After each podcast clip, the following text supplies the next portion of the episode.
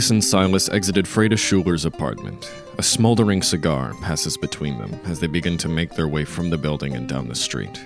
Thick rain sizzled on its embers, and their feet splashed through puddles which collected across the edges of the sloped streets.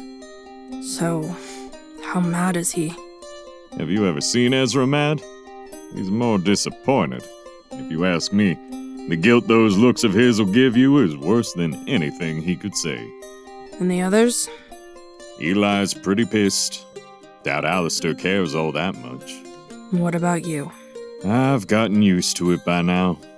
But I don't much like it, and I keep praying that you'll stop one of these days. Silas, look, I. Don't worry about it, Herodias. Besides, I know what you're going to say. So, you're not mad? Didn't say that now, did I? I ain't about to drop to my hands and knees and plant my cheeks between yours and tell you that you're a special little angel. The truth of it all is, you fucked up, Herodias. The reason behind it don't matter all that much now, does it? I understand why you go about it, and I reckon if I were you, I'd be doing the same thing.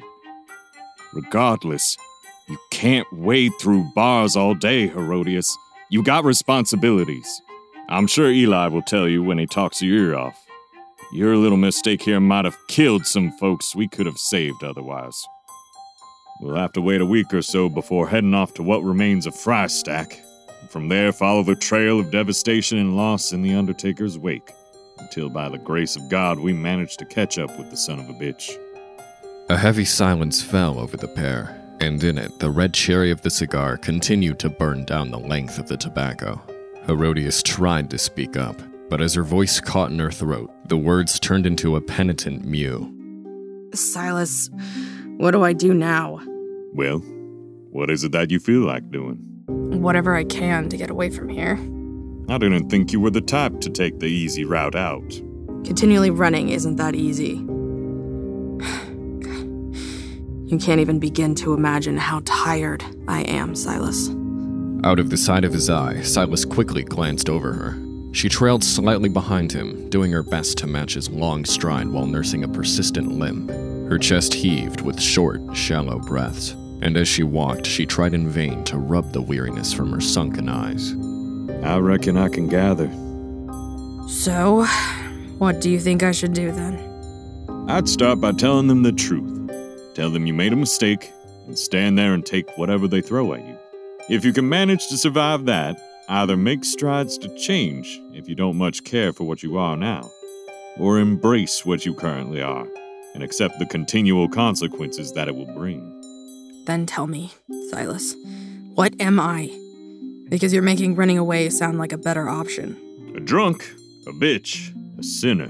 I didn't choose this. I know you didn't choose to be one any more than Alistair chose to be a Negro.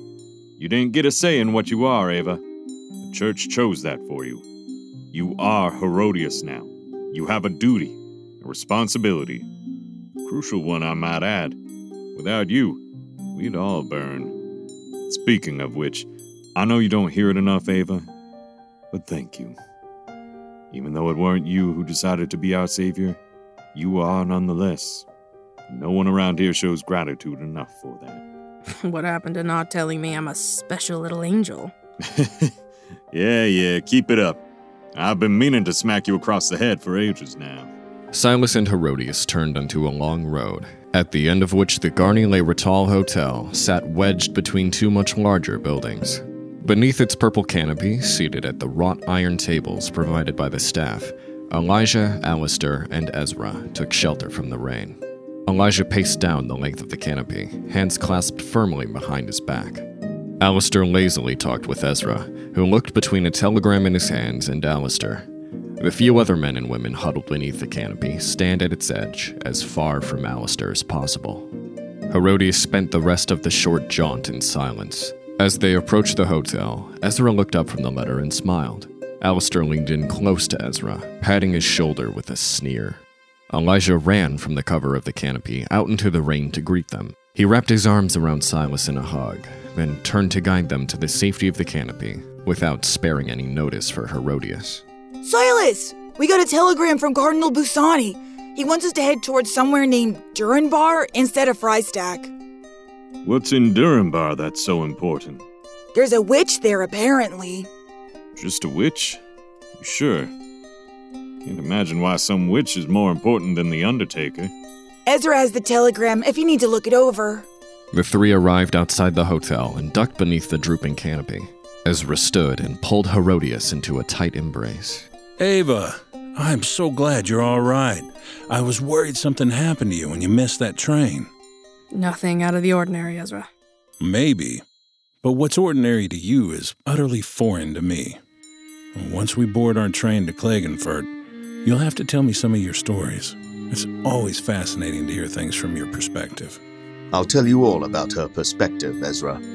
She stalks around the watering hole, watching the gazelle as they prance about. She patiently lurks in shadowy corners, drinking away at whatever liquor she can pour down her gullet or fills her lungs with that abhorrent smoke.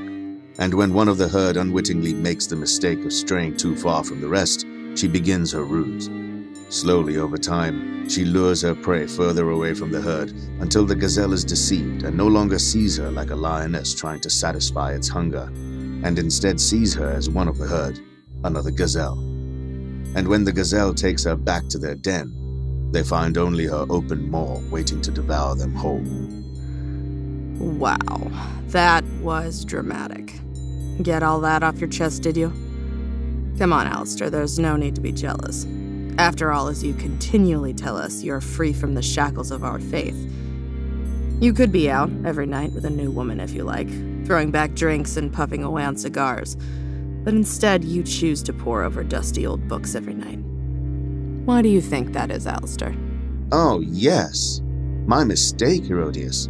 Please forgive me for being restrained by human decency, for my ability to not compulsively spit out lies and throw my sex at everything that crosses my path. All right, all right.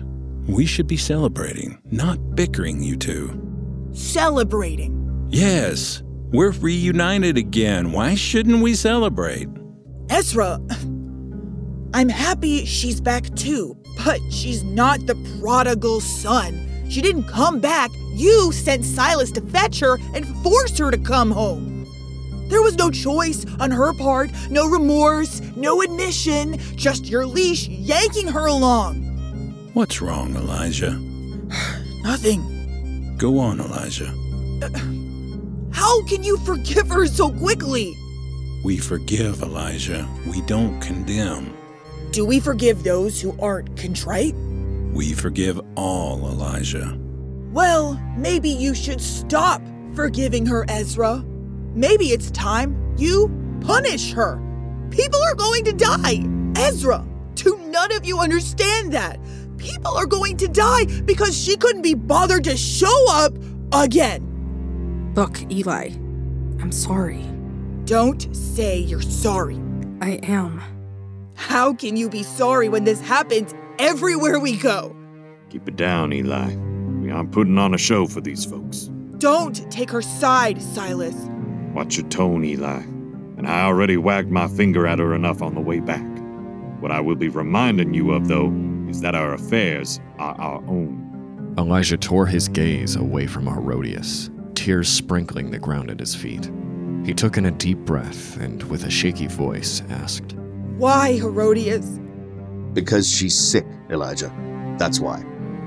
Her body is dependent on the alcohol she intakes every night, the smoke she inhales, and the sexual release those whores provide her. It's sad, really. Don't listen to him, Eli. I'm not sick. Then tell me why, please. I need to know. Look, kid, I can't explain it to you, alright? You wouldn't get it. Try to. Damn it. Try and make me understand.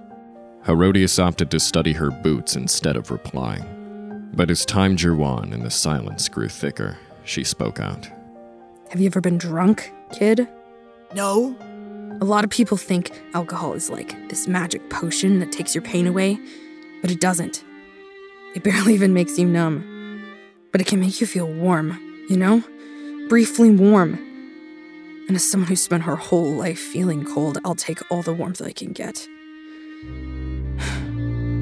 I just want to be happy, Elijah. And I get to be happy when I can exist without hearing the cries of the men that I've shot. When I get to sleep at night without dreaming of the fields of corpses that I've had to kill for you and Ezra and Silas. I get to be happy when I get to empty my mind out and forget about everything. When I get to be free from my memories. I drink because I want to be happy, Elijah. Is that such a crime? What? That doesn't make any sense. If it all comes back, then why would you keep drinking? The trick is to never be sober. So, you let all of those people die because you wanted to be numb to the world. Do you think the family in Adrene had the luxury of being numb when that Deva ripped open that woman's stomach and ate her baby while she screamed and begged for death? No. You're just a selfish, sad, pathetic woman, aren't you? Elijah, that's enough. No, Ezra, no, it's not enough. I don't know why you worship her. I don't know why I idolized her. Look at her, she's barely even human. Herodias, out of fear of showing the others the redness of her eyes, refused to look at Elijah. Barely able to contain the cries welling up in her throat, she choked out, What does a child like you know about humanity? I know enough not to put my pity before innocent lives. When do you plan on learning that lesson, Herodias? Eli, go cool off. Cool off? Silas, I'm. Now! The others beneath the canopy jumped and quickly dispersed into the rain. Elijah clenched his fist and, with his jaw taut, stormed off into the hotel. Herodias took a deep breath, then folded her arms and turned away from Silas. I don't need you to take care of me. Everybody needs someone to care about them. Only the weak depend on others, Silas. So, do you think I'm weak, Ava? She refused to look at any of the men gathered around the table. It's all right, Ava. I can't attest to the rest of you, but personally, I'm enjoying the show. It's always fascinating to view how you holy men of faith handle disagreements. Now, while I hate to end the show so soon, don't we have business to discuss? Right. Eli mentioned Busoni sent a telegram. Ezra tried to offer Herodias a smile, but she refused the gesture. Ezra frowned, and after a last glance at Herodias, looked down at the telegram. Yes, the Cardinal wants us to head to Klagenfurt, and from there to hire a carriage to take us to a small town nearby. Durinbar, I think it was. We're supposed to meet up with Bishop Edmund Martin. His congregation has been terrorized there by a witch. Every night, someone in Durinbar goes missing. And every night, Bishop Martin has the same woman killed for her witchcraft. The same woman. According to the bishop's reports, yes, Antoinette Hosp. After Antoinette's husband, Janos Hosp, vanished the night prior, The bishop had Antoinette hung in the town square. She was buried later that night. The next morning, however, Antoinette walked through the streets once more, her tongue cut from her mouth, and the second victim, Anton Pfizer, had vanished. The bishop had her stoned in the town square. Through the week to follow, he had her pressed, drawn and quartered, tarred, beheaded, drowned, and shot. The next day, however, Antoinette would always appear again, unscathed, and another man would disappear. How's that possible? How can she just defy death? Because she isn't a witch. What is she then? I'll need further information before I can be certain of the specifics. How about giving us the broad strokes at least? Because unlike the rest of you, I tend to collect my thoughts before spewing incoherently. She's a daughter of necromancy. If she was hung, stoned, pressed, etc., she has a corporeal form which rules out any apparitions. Regardless of what she is or isn't, if the bishop would have had her burned, he would have saved us all a headache. Her tongue was cut from her mouth the second time? This show up more than once? Every time she showed up after her first death, yes, Why bother asking for clarification if you aren't going to consider it? Considered it. Ezra, any mentions of why the public executions? After the annexation of Austria Hungary from Isis, the bishop is having some problems trying to appeal to his congregation. It sounds like he's hoping his grandiose efforts will remind his people of the power of God. The power of God can't even keep one woman dead? And you all question my agnostic tendencies when in earnest it should be I that questions your faith. yeah, a habit you so clearly do not have. Weren't the annexation years ago? It was, but it takes time for people to adjust, especially after such a troubling ordeal. Unfortunately, the Imperial Church doesn't seem to understand that people will not submit solely because there's a gun in their face. What about the missing men? Any sign of them since their untimely disappearance? None mentioned in the report. Why would the witch take the men but not kill them? Who knows? We're gonna have to figure it out for ourselves. Why is the Cardinal keen on us going after this Antoinette instead of hunting down the Undertaker? He mentioned God spoke to him. God said it was urgent. We head there as soon as possible. So, the will of God is to let the Undertaker continue to rampage unchecked across Europe. I don't know the will of God, but it seems that way, yes. And you don't have a problem with that? I have faith in my God. Let his will be done on earth as it is in heaven. Even if that will is for the innocent to slaughter each other? Why the hell would this be the will of God? My favorite part of faith, my friend, is that I never have to ask that question. Please tell me one of you has a problem with this. It doesn't sound right to me either. But I trust you, Ezra. You want me to go to Durinbar with you? Then I'll be right by your side. I am a slave to the church. I'll do as I'm told. Then I hope they tell you to burn. They already did. Alistair rolled his eyes and swiftly departed from the table. Was that necessary? When do we leave? Our train is at first light. Herodias nodded, then entered into the Garni Lahretal, placing a hand on Ezra's shoulder as she passed. Ezra followed soon after, but separated from her upon finding Elijah praying and reading over the black leather Bible in the lobby. He watched briefly from a distance, a smile on his face, before he headed to his room. In the darkness of the hotel room, he sunk into his bed and quickly drifted off to sleep. Hey, everybody, thanks for listening to The Clergymen Immortal Woman, a Leached Talent production, written and directed by N.E. Gonzorn, produced and audio engineered by James Quesada, music compositions and sound design by Maddie Gosshorn, narrated by Seth Weeks, and with voice acting by the following talented cast members. Hannah Reinhard as Herodias, Zan Kramer as Silas, Maddie Gosshorn as Elijah, Jeff Williams as Ezra, and Vinay Nariani as Alistair.